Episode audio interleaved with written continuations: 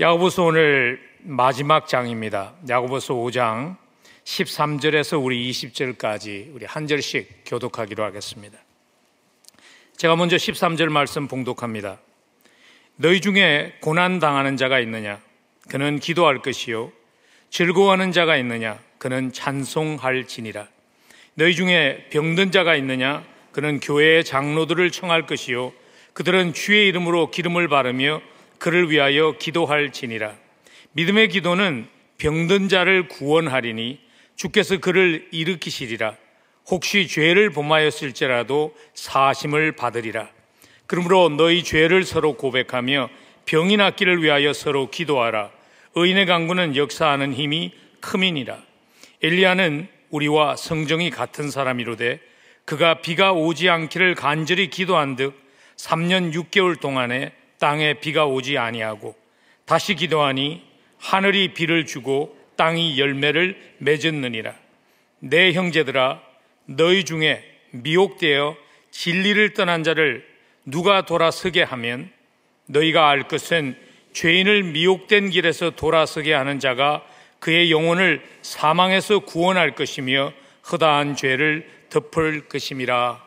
아멘. 하나님의 말씀입니다. 여러분 삶을 살아오면서 전화 한 통화가 여러분의 삶의 문제를 한순간에 해결해 준 그러한 경험이 있으신지요?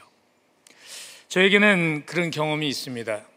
40여 년 전에 제가 미국에 유학생으로 와 있을 때에 제가 어릴 때 한국을 떠났습니다. 그래서 제가 한국을 떠날 때만 해도 병력 면제 뭐 그런 제도가 없었습니다. 근데 패스포드가 만기가 돼서 연기를 하려고 그러니까 영사관에서 병력 면제증을 원하는데 그걸 제가 없잖아요. 그래서 패스포드가 연기가 되지 않으면 학생의 신분을 유지할 수 없는 것입니다. 저에게서는 그것이 위기였습니다. 근데 한국에서 좀 높은 자리에 있는 분이 전화 한 통화를 했더니 한순간에 그 문제가 해결이 되더라고요. 그때 제가 기억합니다. 제 주변에 유학을 와 있던 많은 친구들이 야, 가난하고 힘없는 유학생인 줄 알았는데 그런 백이 한국에 있었구나. 부러워했던 그러한 기억이 있습니다. 하나님, 여러분, 우리에게 그런 백이 있는 것 아세요? 우리에게 한마디로 우리의 인생을 바꾸어 놓을 수 있는 핫라인과 같은 그러한 특권이 우리에게 있다는 것 여러분 아시나요? 기도가 바로 그 특권입니다. 우리의 기도를 들으시고 우리의 인생을 바꾸어 주시는 하나님이 계십니다. 기도는요, 우리의 특권이며 또한 기도는 우리의 강력한 영적인 무기입니다. 그럼에도 불구하고 기도가 우리의 삶 속에서 솔직히 가장 자신이 없는 한 영적인 삶의 부분이 되어 버리지는 않았는지 모르겠습니다. 어떤 분이 이런 스토리를 얘기하시더라고요. 천국에 가면 큰 방이 하나 있는데 그 방에는 배달을 하기 위해서 모든 사람들의 주소와 이름이 다 써져 있고 아름답게 리본으로 이렇게 장식되어 있는 그러한 선물들이 배달되지 못하고 대기하고 있는 방이 있다는 것입니다. 그래서 그분이 하는 얘기가 그 이유가 무엇인 줄 아십니까? 왜냐하면 우리가 구하지 않기 때문입니다. 야고보도 그 얘기를 하시죠. 야고보 4장 2장에서 4장 2절에서 너희가 얻지 못함은 구하지 아니하기 때문이라고. 여러분 혹시 기도가 가장 항상 내가 해볼 수 있는 모든 것을 다 한 후에 어쩔 수 없을 때 한번 해보는 그러한 것으로 전략 전락되지는 않았는지 모르겠습니다. 어떻게 하면 우리에게 주신 특권입니다. 우리에게 주신 우리에게만 있는 하나님의 능력이 나타날 수 있는 도구입니다. 어떻게 하면 우리의 기도가 하늘의 문을 열고 하나님의 응답을 경험하게 하는 그러한 기도가 되게 할 수 있을까요? 오늘 야고보는 그 문제를 그 답을 우리에게 주면서 야고보서를 마무리 짓고 있습니다. 근데 너무나 감사한 것은 이것입니다. 오늘 우리에게 기도에 대한 말씀을 하시는 야고보 사도는요. 그냥 기도를 어디서 책에서 읽어서 이론만을 아는 그 이론을 우리에게 전하는 분이 아니라는 것입니다. 야고보 사도의 별명이 낙타 무릎을 가진 사람이었습니다. 왜냐하면 기도를 너무 집중해서 하나님 앞에 했기 때문에 무릎에 군살이 붙은 굳은 살이 붙은 그래서 마치 무릎이 낙타 무릎과 같이 된 사람이라고 그래서 야고보의 별명이 낙타 무릎이었습니다. 오늘 야고보는 기도의 경험을 통해서 깨달은 것을 성도들에게 전달하면서 야고보서를 마무리 짓고 있습니다. 그것은요, 기도가 이렇게 중요하다는 것을, 기도가 이렇게 소중하다는 것을 교회가, 성도가 잊지 않기를 간절히 소망했기 때문입니다. 오늘 야구부 사도는 야구부 서신을 마무리 지으면서 이렇게 기도하십시오. 당신의 기도가 하늘 문을 여는 하나님의 응답하심을 경험하는 기도가 되기 위해서 이렇게 기도하십시오. 말씀하시면서 마무리를 짓고 있습니다. 이렇게 기도하십시오. 환경을 주도하며 기도하십시오. 야고보가 제일 먼저 우리에게 주는 이렇게 기도하라는 기도의 원리는 환경에 좌우되지 말고 환경을 초월해서 기도하라는 것이지요. 그래서 13절에 보면 너희 중에 고난 당하는 자가 있느냐 그는 기도할 것이요 즐거워하는 자가 있느냐 그는 찬송할지니라. 13절이 우리에게 주고 있는 메시지는 이겁니다. 어려운 사람은 기도하고 삶이 편한 사람은 찬송하라. 그런 의미가 아닙니다. 어려울 때나 즐거울 때나 기도하기를 멈추지 말라는 것이죠. 환경에 좌우되지 말고 감정에 끌리지 말고 어려울 때나 즐거울 때나 기도를 중단하지 마십시오. 라고 오늘 야고보는 하늘의 문을 여는 기도의 비결을 제일 먼저 말합니다. 너희 중에 고난당하는 자가 있느냐? 저는 기도할 것이요. 너무나 당연한 소리로 들리죠. 고난당하면 기도할 것 같으시죠. 종종 이런 분들이 있습니다. 아, 요즘 삶이 너무 편해서 나도 좀 어려워지면 기도하겠습니다. 여러분, 어려워지면 기도가 더 안 됩니다. 삶의 짐이 우리를 누르면 기도가 더 안 됩니다. 야고보는 오늘 그걸 말씀하시는 것입니다. 고난이 찾아왔을 때 감정 따라 끌려가지 말고 의도적으로 기도하기로 마음을 결단을 하고 기도에 힘쓰라는 것입니다. 즐거워하는 자가 있느냐? 저는 찬송할지니라. 마음이 편할 때, 삶이 잘 풀릴 때, 우리는 기도가 끊이지기가 쉽죠. 왜냐하면 그것이 하나님의 은혜라는 감격보다는 무언가 내가 이루어냈다는 그 착각 속에서 살아갈 수 있기 때문입니다. 여러분, 기도는, 찬송은 곡조 있는 기도입니다. 야고보는 지금 우리에게 이렇게 말하는 것입니다. 하나님이 여러분들에게 편안한 시기를 주셨습니까? 그것이 하나님의 은혜인 줄을 알고 하나님께 감사의 기도를 그치지 말라는 것이죠.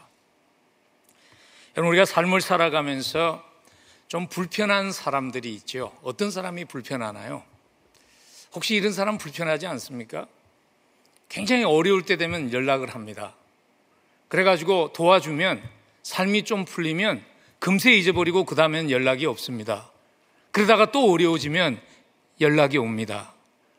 그런 사람들은 별로 기분이 안 좋잖아요. 왜냐하면 나를 이용하는 사람이니까. 여러분, 우리 혹시 신앙생활을 하는 우리 모습이 그렇게 되지는 않았나요? 그러나 참 감사한 것은 이것입니다. 하나님은 사람과 같지 않다는 것입니다. 하나님의 은혜를 입었을 때 금세 잊어버리는 그러한 사람들의 기도도 하나님은 들어주신다는 것입니다.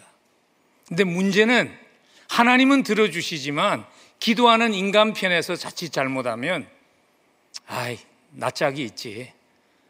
어떻게 기도해 하는 마음이 들 수 있다는 것이 문제죠. 왜냐하면 사탄은 항상 우리가 하나님 앞에 기도로 매달리며 나가지 못하도록 방해하기 때문입니다. 그래서 야고보 사도는 오늘 우리에게 말씀하십니다. 하나님이 편안한 시간을 주셨습니까?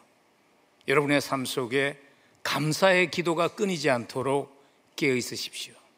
하나님이 여러분들에게 고난을 주셨습니까? 그러면 고난을 하나님 앞에 내어놓는 그러한 기도가 끊이지 않도록 기도하라는 것입니다.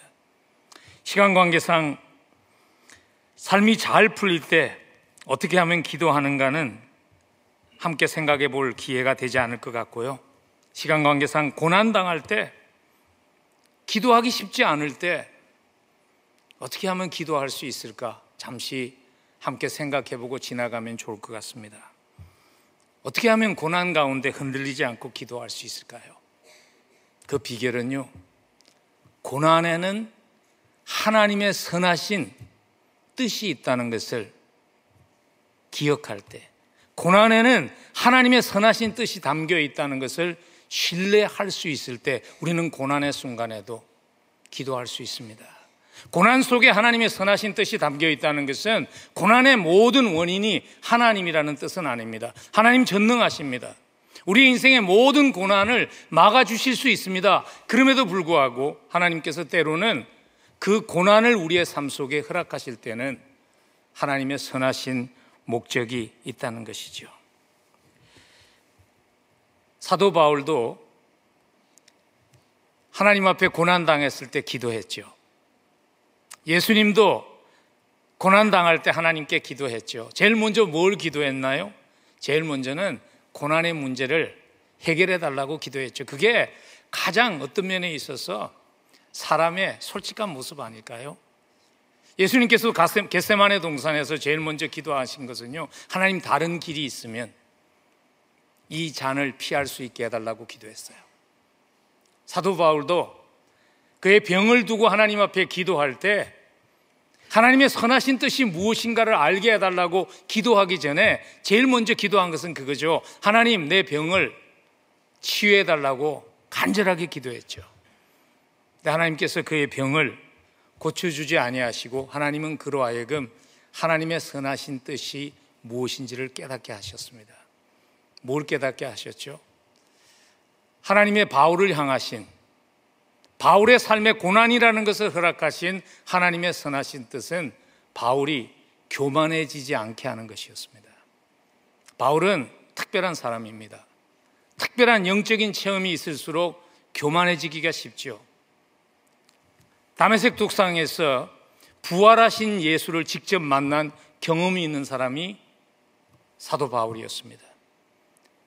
죽지 않고 천국을 볼 수 있는 영광을 누린 사람이 사도 바울이었습니다. 그의 마음에 교만해질 수 있었죠.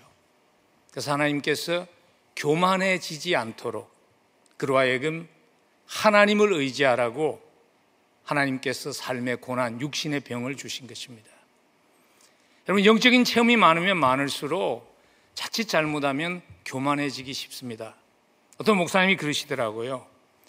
가장 문제가 많은 교회가 어떤 교회인가 하면 40일 금식 기도한 사람이 많은 기도라, 교회랍니다. 왜냐하면 내가 40일 금식 기도했는데 자기가 가장 잘 안다는 것이죠. 그러면 삶을 살아가면서 때로는 하나님께서 우리를 보호하시기 위해서 삶의 고통이라는 것을 허락하십니다. 그럼 고통을 느낄 수 있다는 것은 쉬운 일은 아니죠. 그렇지만 고통을 느낄 수 있다는 것은 축복이죠. 여러분, 우리가 뜨거운 것을 만지면서 그게 뜨겁다는 것을, 불을 만지면서 뜨겁다는 것을 느끼지 못하면 온 몸을 다 태우게 되는 것입니다. 하나님께서 때로는 우리의 삶 속에 고난과 어려움을 주시는 이유는 무엇인가 하면 교만해져서 하나님을 떠나서 더 큰 고난에 빠지지 않도록 보호해 주시는 것이죠. 여러분, 삶에 종종 찾아오는 고통은요, 사실 하나님의 사랑의 메시지입니다. 우리를 보호하시기 위한 하나님 없이는 살 수 없는 것을 인식하며 살아가게 하시는 하나님의 사랑의 메시지입니다.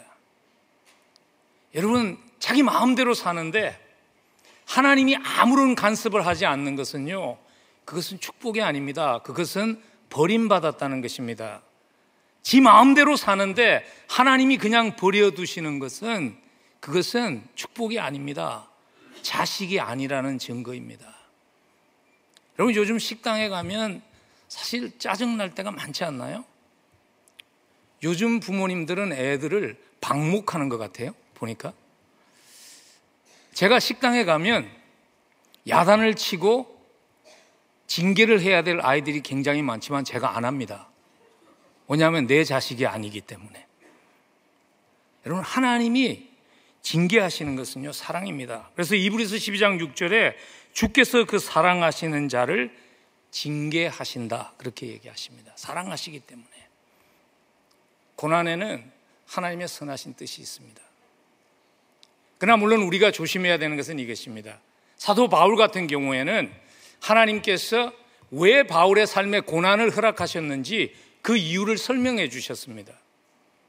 왜냐하면 바울에게 있어서는 그것이 이해될 수 있는 그러한 원인이었기 때문이죠. 교만이라는.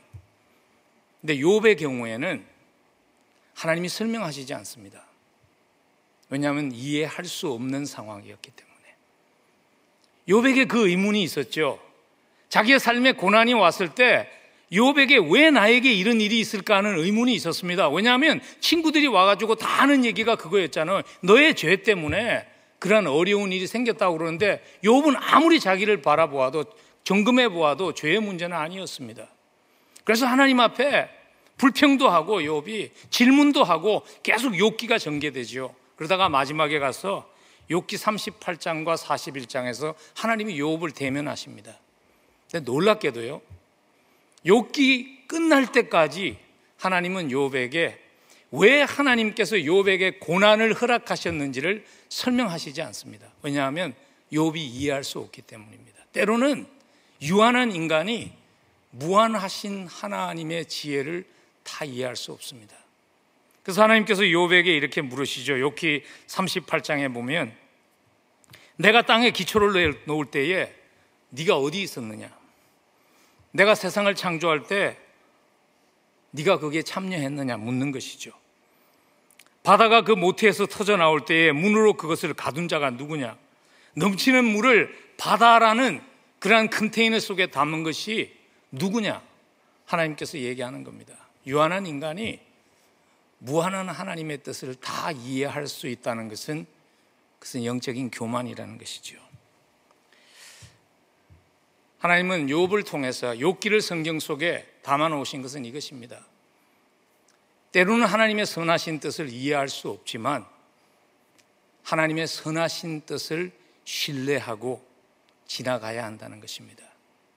오늘 이 자리에도 고난당하시는 분들이 계십니다. 저희 교육자들이 화요일날마다 교육자 회의를 하면 수많은 성도들의 어려움의 기도의 제목들이 올라옵니다. 고난당하는 분들이 너무나 많이 계십니다. 여러분 혹시 고난을 당하면서 여러분의 기도가 왜라는 기도에서 멈추지 않았으면 좋겠습니다. 왜라는 기도를 인간이 할 수밖에 없습니다. 그러나 어느 순간에 가서 여러분의 왜라는 기도가 와시라는 하나님의 선한 뜻이라는 것으로 변화될 수 있기를 간절히 소원합니다.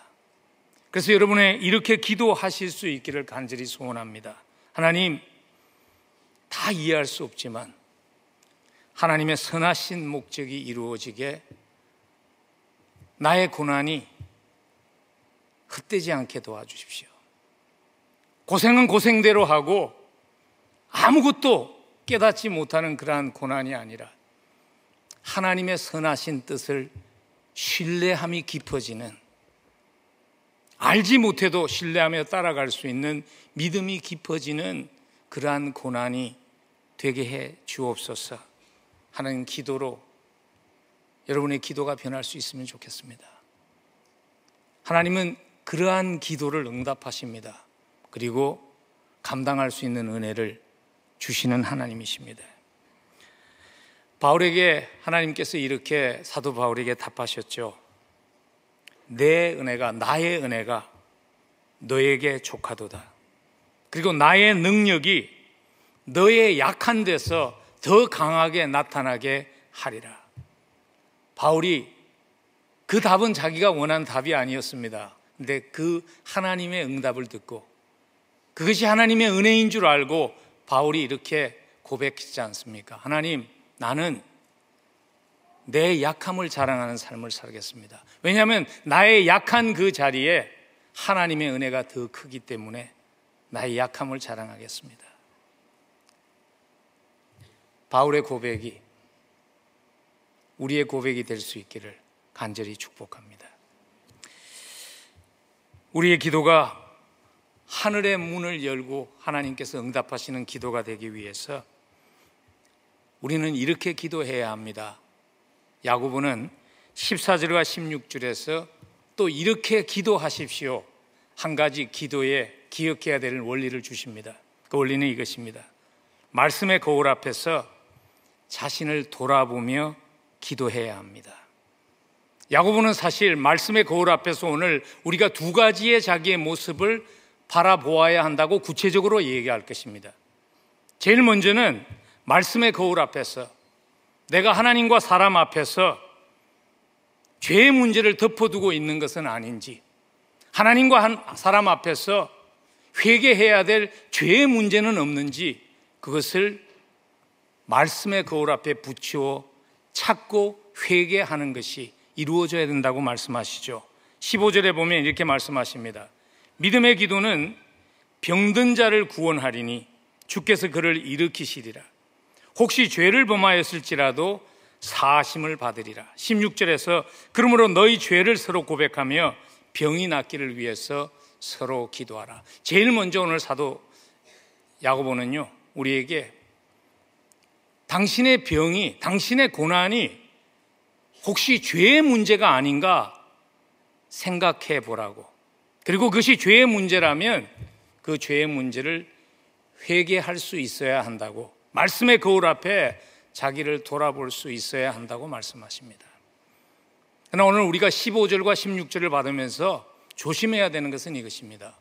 성경은 우리에게 모든 고난, 모든 특별히 병이 죄의 문제라고 성경은 가르치시지 않습니다. 요한복음 9장을 보면 날 때부터 앞을 볼 수 없는 시각 장애자를 아들로 둔 아버지가 예수님 앞에 예수님의 치유를 강구하며 나오죠. 아들과 함께. 그때 사람들은 항상 그들을 이렇게 바라보았습니다. 이게 누구 죄 때문인가? 아버지의 죄 때문인가? 아니면 자식의 죄 때문인가 하는 것이 항상 사람들의 생각이었죠. 근데 예수님은 그렇게 답하셨습니다. 요한복음 9장 3절에서 이건 부모의 죄도 아니고 본인의 죄도 아니고 하나님의 영광을 드러내기 위한 일이라고 답하셨습니다. 모든 병이 죄가 원인이 아닙니다. 그렇지만 그와는 반대로 또한 우리가 그냥 쉽게 넘어가지 말아야 하는 것은 병이 죄로 인해서 생긴 병이 있다는 것을 부인해서는 안 된다는 것입니다. 오늘 야고보서는요, 특정한 교회를 향해서 기록된 서신입니다. 야고보가 오늘 병의 문제를 다루면서 죄를 하나님 앞에 고하는 문제를 다루고 있는 것은 왜냐하면 교회 안에 죄 때문에 병에 걸린 사람들이 있었기 때문입니다. 예수님께서도 요한복음 5장에 보면은 베데스다 연못에서 38년 동안 몸을 움직일 수 없었던 사람을 고쳐주시죠. 그리고 치유하고 나셔서 예수님이 그에게 이렇게 경고하십니다. 요한복음 5장 14절에서 보라 내가 나았으니 더 심한 것이 생기지 않게 다시는 죄를 범하지 말라. 예수님이 그렇게 얘기하신 것입니다. 38년 된 병자의 문제는 그 병은 죄 때문에 생긴 거라는 것이죠. 그리고 이제 치유를 받았으니까 다시는 더 죄를 짓지 말라고 경고하십니다. 그럼 오늘날 교회 안에 보면 이 두 가지의 태도가 극단적으로 있는 것 같아요.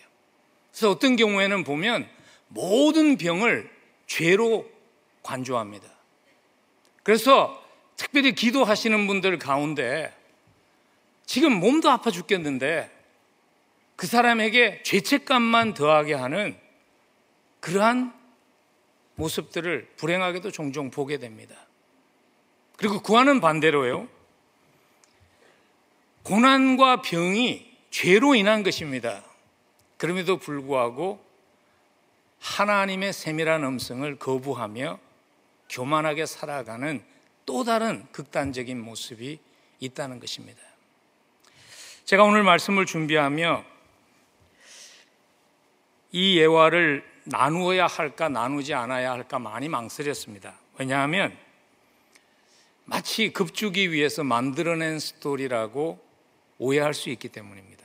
그리고 제 자신도 이게 정말 일어난 일이라는 확신이 없으면 전하기 참 어려운 스토리이기 때문입니다. 제가 여러분들에게 나누는 이유는 이것입니다. 이 스토리를 저에게 전해 주신 분이 제가 신뢰할 수 있는 분이기 때문입니다. 아마 여러분들 가운데 성경을 공부하는 분들이 계시면 계시죠 분명히 그런 분들은 이분의 성함을 또는 이분의 책을 읽으신 분들이 많습니다. 복음주의의 대학자입니다. D.A. 칼슨이라는 분. 그분이 제가 신학교 다닐 때 한 번은 이런 스토리를 얘기해 주세요. 자기가 신학생일 때 캐나다 출신인데 토란토에서 신학교를 다닐 때 자기의 스승이었던 분이 자기의 목회의 경험을 제자인 자기들에게 나누었다는 것입니다. 그리고 그 스토리는 이런 스토리입니다. 캐나다의 어떤 시골의 아주 작은 교회에서 담임 목회를 하는데 그 교회는 너무나 세속적인 교회였습니다. 그래서 교회라기보다는 마치 노동조합과 같은 곳이었다고. 그리고 특별히 교회에서 직분을 받은 리더들이 자기의 이권을 위해서 마음대로 하나님의 이름을 팔고 이용하는 그러한 교회였습니다. 젊은 목회자가 가서 3년 동안 그들을 만나서 회개하라고 지적도 하고 설득도 하고 했지만은 아무런 효과가 없었습니다. 그래서 이 젊은 목회자가 사임할 것을 결정하고 하나님께 이렇게 기도한 것입니다. 하나님, 종은 이 문제를 해결할 수 있는 힘이 없습니다. 하나님이 종으로 하여금 이곳을 이제 사임하고 떠날 수 있게 해주시든지 그래서 더 능력 있는 종이 와서 교회를 바꾸시게 하시든지 아니면 저를 이곳에 계속 두시는 것이 하나님의 뜻이시면 하나님이 간섭하셔서 교회를 정화하시고 부흥을 주시든지 하나님 역사해 달라고 기도했습니다.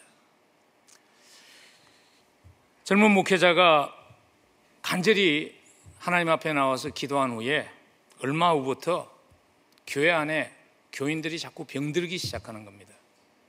그리고 병이 들어가지고 세상을 교인들이 떠나게 되어서 젊은 목회자가 계속 장례식을 하게 된 겁니다. 처음에는 우연이라고 생각했다고 그럽니다. 우연히 그렇게, 우연히 그 사람이 병이 들었겠지. 우연히 그 사람이 병이 들어서 죽었겠지. 근데 그 해가 다 가기 전에 34명의 교인이 병으로 세상을 떠났습니다. 근데 대부분이, 그 34명 중에 대부분이 그 교회의 직분자였습니다. 그리고 바로 그 다음 해에 여러분 생각해 보십시오. 시골의 작은 교회입니다. 34명의 직분자가 병으로 세상을 떠났습니다. 근데 그 다음 해에요. 200명의 새 교우들이 복음을 받아들이고 세례를 받는 대부흥이 그 교회에서 일어난 것입니다. 이런 기도는 조심해서 해야 되겠죠. 왜냐하면 기도한 사람이 먼저 갈 수도 있으니까. 네. 여러분, 하나님은 바로 우리 곁에 계신 분이십니다. 하나님은 그냥 멀리 계신 그래서 우리의 삶에 아무런 상관이 없으신 내가 필요할 때 종종 무언가를 주는 산타크로스와 같은 하나님이 아닙니다. 우리가 신앙생활을 하면서 하나님을 향한 두려움이 사라지지 않도록 깨어 있어야 합니다. 제가 아마 다른 신학교에 가서 젊은 목회자들에게 목회를 강의하면 저에게도 나눌 스토리가 있죠. 하나님이 얼마나 두려운 하나님이시라는 것을. 근데 이 교회는 그분을 아는 분들이 너무 많아서 제가 나눌 수 없습니다. 여러분, 하나님을 가볍게 생각하지 마십시오. 오늘 성경은 우리에게 경고하며 권고합니다. 기도할 때, 여러분의 인생의 문제를 놓고 기도할 때, 하나님의 말씀 앞에 자신을 세우고 말씀의 거울을 쳐다보며 자기 자신을 돌아보라는 것입니다. 하나님 앞에 회개하지 않은 덮어두었던 죄들을 하나님 앞에 회개함이 없이는 기도에 응답이 없다는 것을 기억하라는 것이죠. 10편 66편 18절에서 이렇게 말씀하십니다. 내가 내 마음에 죄악을 품으면 주께서 듣지 아니하시리라. 죄의 회개가 없으면 기도의 응답도 없는 것입니다. 이사야도 우리에게 똑같은 말씀을 하십니다. 우리 한번 이사야서 59장 1절과 2절 함께 읽으면 좋겠습니다. 함께 봉독합니다. 여호와의 손이 짧아 구원하지 못하심도 아니요 귀가 둔하여 듣지 못하심도 아니라 오직 너희 죄악이 너희와 너희 하나님 사이를 갈라 놓았고 너희 죄가 그의 얼굴을 가리어서 너희에게서 듣지 아니하게 함이니라. 간절히 기도하지만 기도의 응답이 없다면 혹시 죄의 회개가 이루어지지 않았기 때문은 아닌지 자신을 돌아보는 것이 필요합니다. 그리고 죄를 회개할 때 기억해야 되는 두 가지의 굉장히 중요한 가이드라인이 있습니다. 그 하나는요, 개인적인 죄는 하나님과 나 사이의 죄는 하나님과 나 사이에서만 고백하면 됩니다. 모든 사람에게 나의 죄를 공개할 필요가 없습니다. 그러나 나의 죄가 다른 사람에게도 피해를 입혔다면 그 사람을 포함해서 회개가 이루어져야 합니다. 그래서 오늘 16절에 보면 너희 죄를 어떻게 하라 그러죠? 서로 고백하라는 것입니다. 여러분 아무 관계도 없는 사람에게 죄를 고백할 필요 없습니다. 자기의 개인적인 죄를 대중에게 대놓고 다 발표할 필요 없습니다. 그것은 교회를 오히려 어지럽게 하는 것입니다. 기도가 응답받는 기도가 되려면 말씀의 거울 앞에 자기 자신을 점검해야 합니다. 첫 번째는 죄의 문제를 점검해야 합니다. 두 번째는 믿음의 문제를 점검해야 합니다. 오늘 15절 다시 보십시오. 믿음의 기도는 병든 자를 구원하리니 주께서 그를 일으키시리라.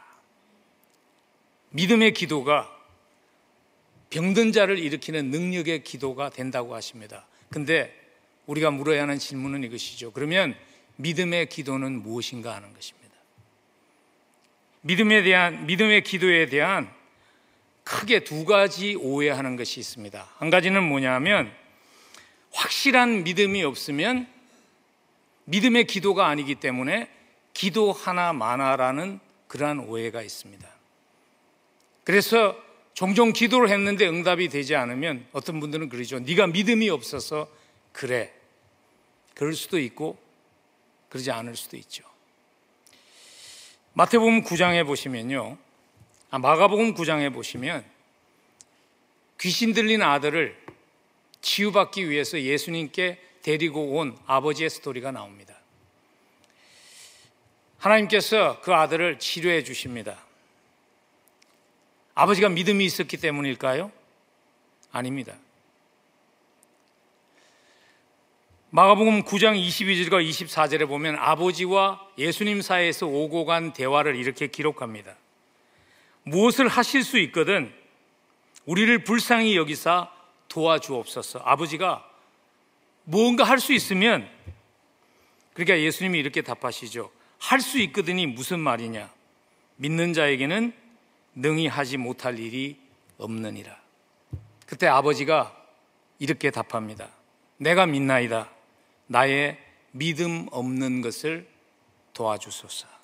근데 예수님은요, 자기의 믿음 없는 것을 아는 믿음을 참된 믿음으로 보셨습니다. 그리고 예수님은 그 아들을 치유해 주셨습니다. 그러면 믿음의 기도라는 것은 그냥 입술로 믿습니다, 믿습니다를 반복함으로써 이루어지는 것이 아니라는 것을 우리에게 말합니다. 믿음의 기도는요, 때로는 우리의 마음속에 의심과의 싸움이 있지만 그것이 믿음의 기도가 될 수 있다고 얘기하십니다. 그리고 또 한 가지 믿음의 기도에 대해서 오해하는 것은 믿음의 기도를 명령하는 것으로 오해하는 분들이 계시죠. 특별히 기도의 은사가 있다는 분들 가운데 기도를 하는 것이 아니라 명령을 하는 분들이 많이 계신 것 같아요. 그리고 그 명령의 말투가 마치 기도의 능력을 낳는 것처럼 오해하는 경우들이 있습니다. 그래서 아무나한테 반말하죠. 그리고 무례한 언어를 사용하죠. 제가 처음에 예수님 영접하게 되었을 때 80년대에 초에 이민교회 부흥사들이 굉장히 많이 왔습니다. 그때 제가 제일 혼동스러웠던 것, 기독교인이 아니면서 신앙을 찾기 위해서 구도자일 때 가장 혼동스러웠던 것이 뭐냐면 아, 교회 목사님들은 막말을 잘하는구나. 욕도 잘하고. 여러분, 무례한 말투에 기도의 능력이 있는 것이 아닙니다. 물론 예수님께서 병을 치유하시면서 귀신을 꾸짖기도 하시고 쫓아내실 때 명령하시기도 하셨죠. 그러나 여러분, 바울의 기도나 요한 사도의 기도나 초대 교부들의 기도를 보면 성경은 그것이 믿음의 기도라고 가르치시지 않습니다. 그러면 믿음의 기도가 뭘까요? 어떤 기도가 하늘의 문을 열게 하시고 응답하게 하는 기도가 될까요? 야고보는요, 1장에서 이미 그 답을 하셨습니다. 그래서 오늘 5장 말씀에서 믿음의 기도라는 말을 쓰면서 아무런 설명 없이 사용하고 있는 것입니다. 야후서 1장에서 믿음의 기도를 야후서 1장 6절에서요. 오직 믿음으로 구하고 조금도 의심하지 말라. 의심하는 자는 마치 바람에 밀려 요동하는 물결과 같으니 1장 6절에서 믿음의 기도를 해야지 기도가 응답받는 기도가 됩니다. 얘기를 하셨습니다. 근데 1장 5절에서 그 믿음의 기도가 뭘 믿는 것인가를 설명을 합니다. 1장 5절에 가면 너희 중에 누구든지 지혜가 부족하거든 모든 사람에게 후히 주시고 꾸짖지 아니하시는 하나님께 구하라 그리하면 주시리라 믿음의 기도가 이것이라는 것입니다. 믿음의 기도는 가장 좋은 것을 주시기를 원하시는 하나님의 마음을 믿는 기도가 믿음의 기도라는 것입니다. 하나님이 무엇을 주시든지 간에 하나님은 가장 좋은 것을 주시는 하나님이라는 것을 믿을 수 있는 그 기도가, 그걸 믿는 기도가 믿음의 기도라는 것입니다. 하나님의 가장 좋은 것을 원하시는 하나님의 선하신 뜻을 한마디로 잘 요약한 성경 구절이 로마서 8장 32절입니다. 우리 한번 함께 읽으면 좋겠습니다. 함께 읽습니다. 로마서 8장 32절. 자기 아들을 아끼지 아니하시고 우리 모든 사람을 위하여 내 주시니가 어찌 그 아들과 함께 모든 것을 우리에게 주시지 아니하시겠는가? 저는 거기다가 이 한마디를 아마 사도 바울이 쓰면서 마음에는 있었는데 쓰지 않은 것 같아요. 자기 아들을 아끼지 아니하시고 우리 모든 사람을 위하여 내주시니가 어찌 그 아들과 함께 꼭 필요하다면 모든 것을 우리에게 주시지 아니하시겠는가? 가장 좋은 것으로 주시기를 원하시는 하나님의 중심을 전적으로 믿는 그 믿음이 그 믿음으로 드리는 기도가 믿음의 기도입니다. 그래서 찰스 바전 목사님은 로마서 8장 32절을 인용하면서 우리의 기도가 응답받는 비결을 이렇게 말씀하셨습니다. 진홍빛 피를 뚝뚝 흘리신 예수님의 상처가 바로 기도 응답에 대한 확실한 보증입니다. 십자가가 우리의 기도의 보증에 대한 확실한 증거라는 것입니다. 본문으로 돌아가서 우리가 우리 자신에게 물어야 할 질문은 이것이죠. 나는 하나님의 중심을 믿는가 하는 질문이겠죠. 나는 하나님이 나에게 가장 좋은 것을 주시기를 원하시는 하나님이라는 것을 전심으로 믿는가? 그 믿음이 없다면 하나님 앞에 나의 필요를 내어놓기 전에 먼저 십자가 앞에 나오는 것이 필요합니다. 십자가를 통해서 내가 받은 사랑과 십자가를 통해서 내가 받은 은혜가 먼저 내 가슴을 채울 때 우리는 하나님 앞에 믿음의 기도를 드릴 수 있게 됩니다. 오늘 16절도 그래서 보면 동일한 원리를 또다시 한번 강조하고 있는 것을 볼 수 있습니다. 그러므로 너희 죄를 서로 고백하며 병이 낫기를 위해서 서로 기도하라. 의인의 강구는 역사하는 힘이 큼이라. 오늘 이 구절을 문맥 속에서 보지 않기 때문에 많은 분들이 오해를 합니다. 아, 의인이 되기 전에는 강구에도 의미가 없구나. 지금 그 말씀 하는 것 아니죠. 자기의 죄를 서로 고백하고 병 낫기를 위해서 서로 기도하는 그 사람들의 기도가 바로 의인의 기도라는 것입니다. 그 말은 무슨 얘기인가 하면 우리의 기도가 의인의 강구가 될 수 있는 이유는 십자가를 통해서 우리가 의롭게 되었기 때문이라는 것입니다. 의인의 강구는 역사하는 법이 큼이라는 그 말씀에 담긴 메시지는 우리가 기도하면서 하나님의 역사를 기대할 수 있는 이유가 무엇인가 하면 그것이 십자가 때문이라는 것을 잊지 말라는 것입니다. 여러분, 기도는요, 무슨 특별한 영역을 가지고 특별한 카리스마를, 카리스마를 가진 사람들의 특권이 아닙니다. 그 사람이 특별하기 때문에 기도가 응답받는 것이 아닙니다. 하나님이 특별하신 분이기 때문에 지극히 평범한 우리의 기도도 응답을 받을 수 있고 기적을 경험할 수 있는 것입니다. 저는 사실 크게 무슨 신유의 은사 같은 것이 없습니다. 그러나 제가 교인들을 위해서 손을 얹고 병을 위해서 기도합니다. 하나님께서 낫게 하시는 것이 하나님의 뜻이면 하나님 치유해 달라고 기도합니다. 저는 지난 30 몇 년 동안 하나님이 기적을 행하시는 하나님임을 여러 번 경험했습니다. 제가 오래전에도 한번 나눈 경험이 있겠지만 한 번은 월요일날 아침에 전화가 왔습니다. 급하다고 목사님 답장을 좀 해달라고 전화가 왔는데 제가 월요일날 예전에는 제가 월요일날 쉬었기 때문에 메시지를 점검을 안 했습니다. 화요일날 아침에 메시지를 점검하니까 그분이 전화를 한 거예요. 그래서 제가 전화를 드렸어요. 왜냐하면 주일날 수술을 받기 전에 제가 기도했거든요. 그분을 위해서.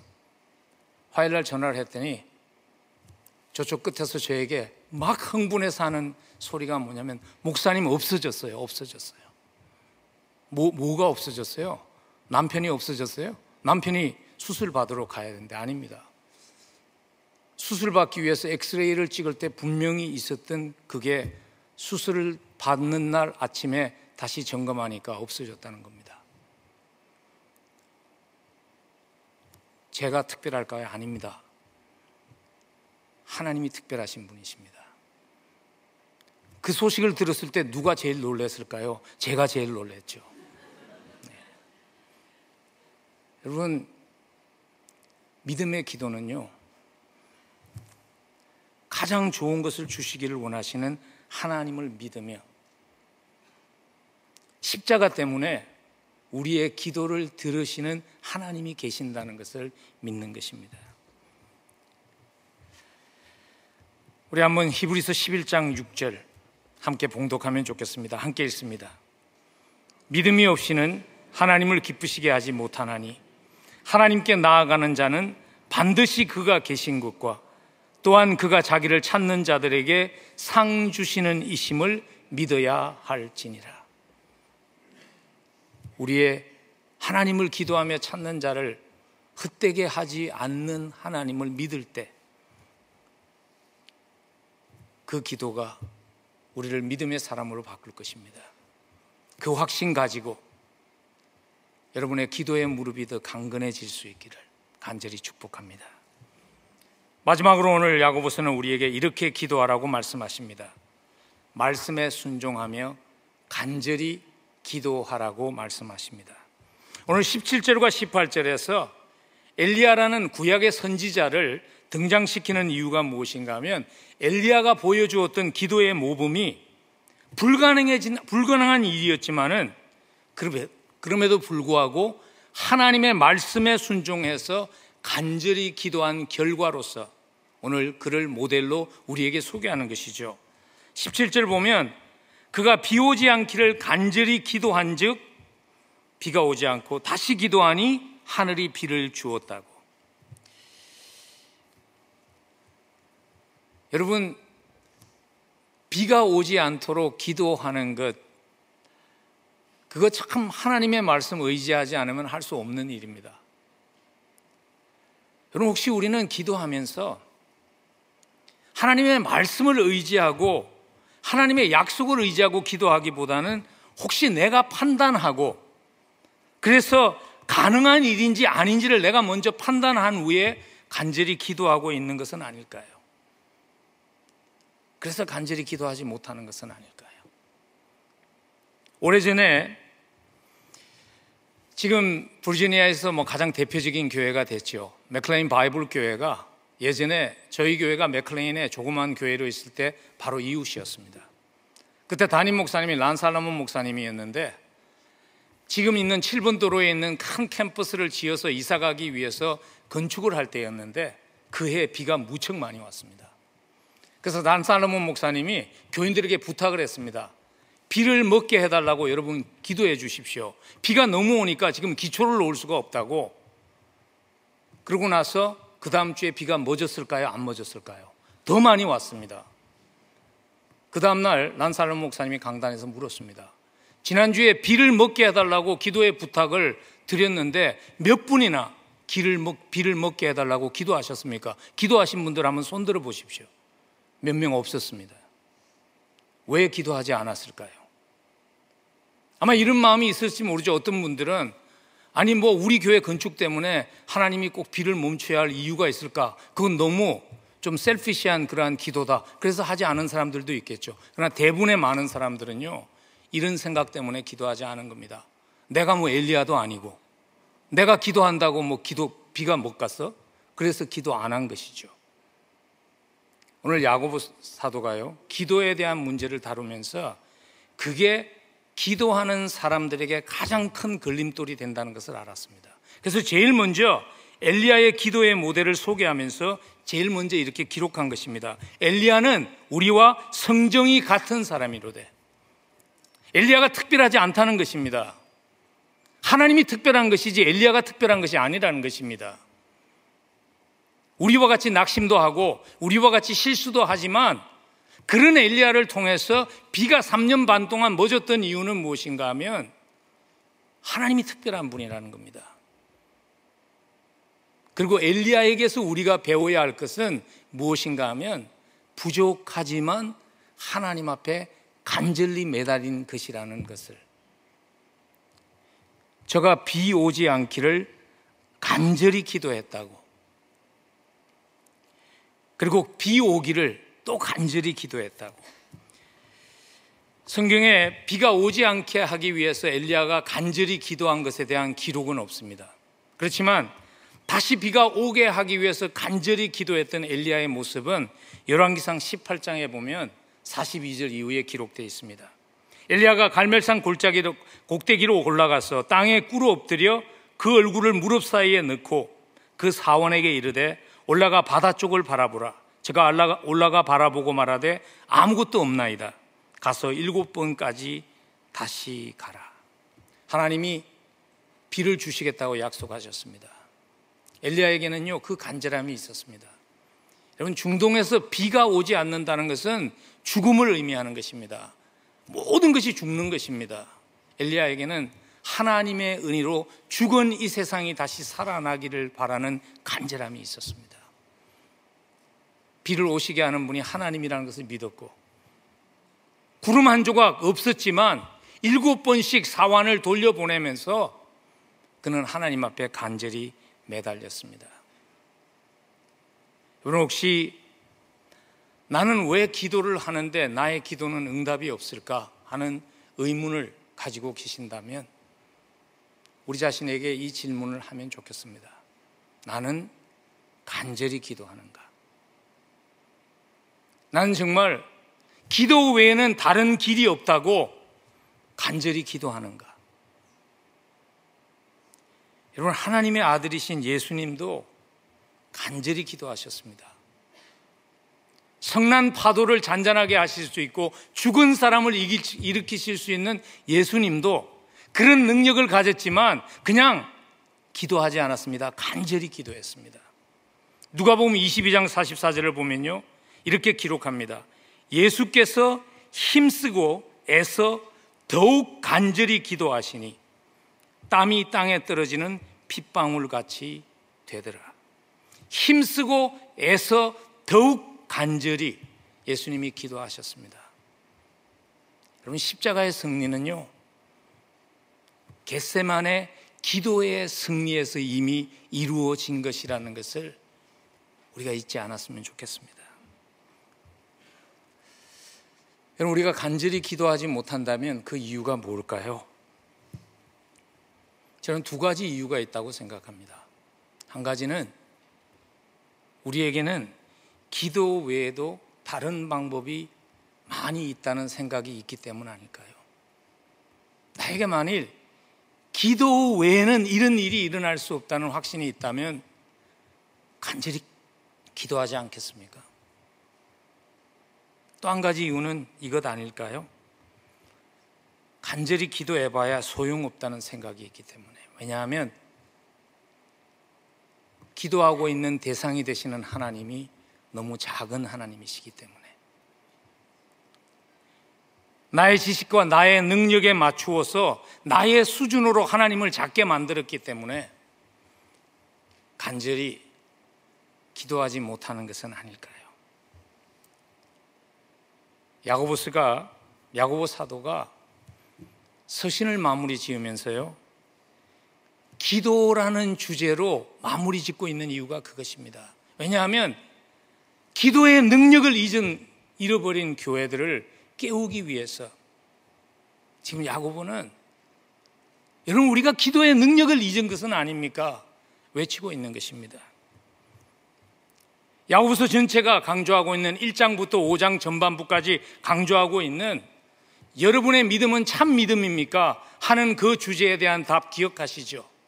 참 믿음이라면 말이 변합니다. 참 믿음이라면 세상의 가난한 자를 통한 향한 태도가 변합니다. 참 믿음이라면 세상에서 살아가는 모습이 변한다는 그 세 가지의 주제를 야고보스가 다룬 후에 마지막에 기도로서 결론을 맺는 이유는 이것입니다. 그 세 가지를 살아내게 하는 능력이 기도에 있다는 것을 잊어버리지 말라는 것입니다. 우리는 기도할 때요, 우리의 말이 변합니다. 기도할 때 우리는 서로 원망하며 사람을 죽이는 말이 아니라 기도할 때 우리의 말은 죽어가는 영혼을 회복시키는 말로 변하게 됩니다. 기도할 때 하나님의 마음을 이해하게 됩니다. 그래서 가난한 자를 향한 우리의 마음이 변하는 것이고 세상을 향한 우리의 마음이 변하는 것입니다. 기도할 때 우리는 하나님께 무엇이 가장 소중한지를 깨닫게 됩니다. 그래서 오늘 야고보서는요, 마무리 지을 때 19절과 20절에서 교회가 하나님이 가장 소중하게 여기는 것을 소중하게 여기는 교회가 되었으면 좋겠다는 그 당부를 하면서 마무리를 짓고 있는 이유가 그것입니다. 내 형제들아 너희 중에 미혹되어 진리를 떠난 자를 누가 돌아서게 하면 너희가 알 것은 죄인을 미혹된 길에서 돌아서게 하는 자가 그의 영혼을 사망에서 구원한 것이며 허다한 죄를 덮을 것임이라. 이것이 하나님의 마음이라는 것을 잊지 말라는 것입니다. 교회를 향해서. 하나님은 울타리에 있는 아흔 아홉 마리의 양도 소중하지만 길을 잃고 방황하는 한 마리의 양의 그 마음이 가 있는 하나님이라는 것을 교회가 잊지 않았으면 좋겠다는 것이죠. 예배하며 이 자리에 있는 여러분들이 너무나 하나님께는 소중하지만 예수 그리스도를 만났다고 하면서도 하나님을 떠나서 살아가고 있는 우리 주변에 있는 한 영혼을 향한 하나님의 안타까움을 아는 교회가 되어달라고 당부하면서 그래서 기도하는 교회가 되어달라고 당부하면서 야고보는 마무리 짓고 있는 것입니다.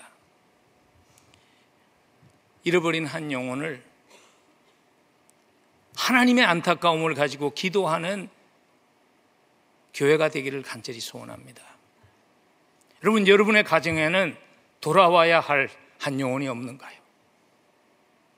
여러분의 오이코스에는 돌아와야 할 한 영혼들이 없는가요?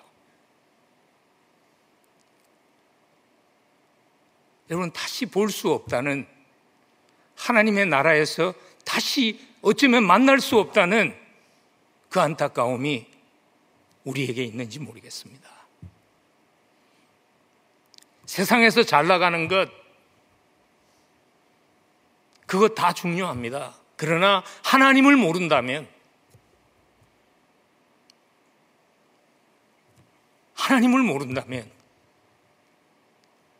무슨 소용이 있을까요? 하나님의 안타까움을 아는 그러한 교회가 되기를 간절히 소원합니다. 병을 낫게 하고 비를 멈추게 하고 비를 오게 하는 기적을 일으키는 것도 하나님을 미소 짓게 합니다. 그러나 한 영혼을 하나님 앞에 올려드리며 그 영혼이 하나님 앞에 돌아오게 하는 일은 하나님을 무척 기쁘게 하는 일입니다. 하나님의 마음을 아는 교회. 우리의 기도가 나의 필요에만, 나의 관심에만 집중된 기도가 아니라 하나님의 안타까움을 담은 기도로 넓어질 수 있기를 간절히 축복합니다. 우리 함께 기도하겠습니다. 너는 내게 부르짖으라. 내가 내게 응답하겠고, 내가 알지 못하는 크고 엄밀한 일을 내게 보이리라 하나님은 약속하십니다. 너희는 먼저 그의 나라와 그의 의를 구하라.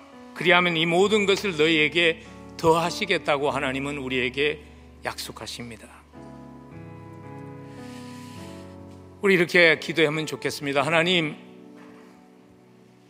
나의 기도가 너무 좁아진 것은 아닐까요?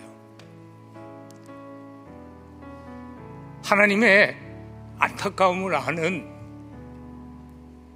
그러한 교회, 그러한 기도의 사람이 될 수 있도록 하나님 나를 도와주옵소서 기도하십시다. 크신 하나님이십니다. 불가능이 없는 하나님이십니다. 하나님, 크신 하나님을 믿고 기대하며 순종하며 간절히 기도할 수 있는 은혜를 주님 허락해 주옵소서. 기도하며 나아가겠습니다.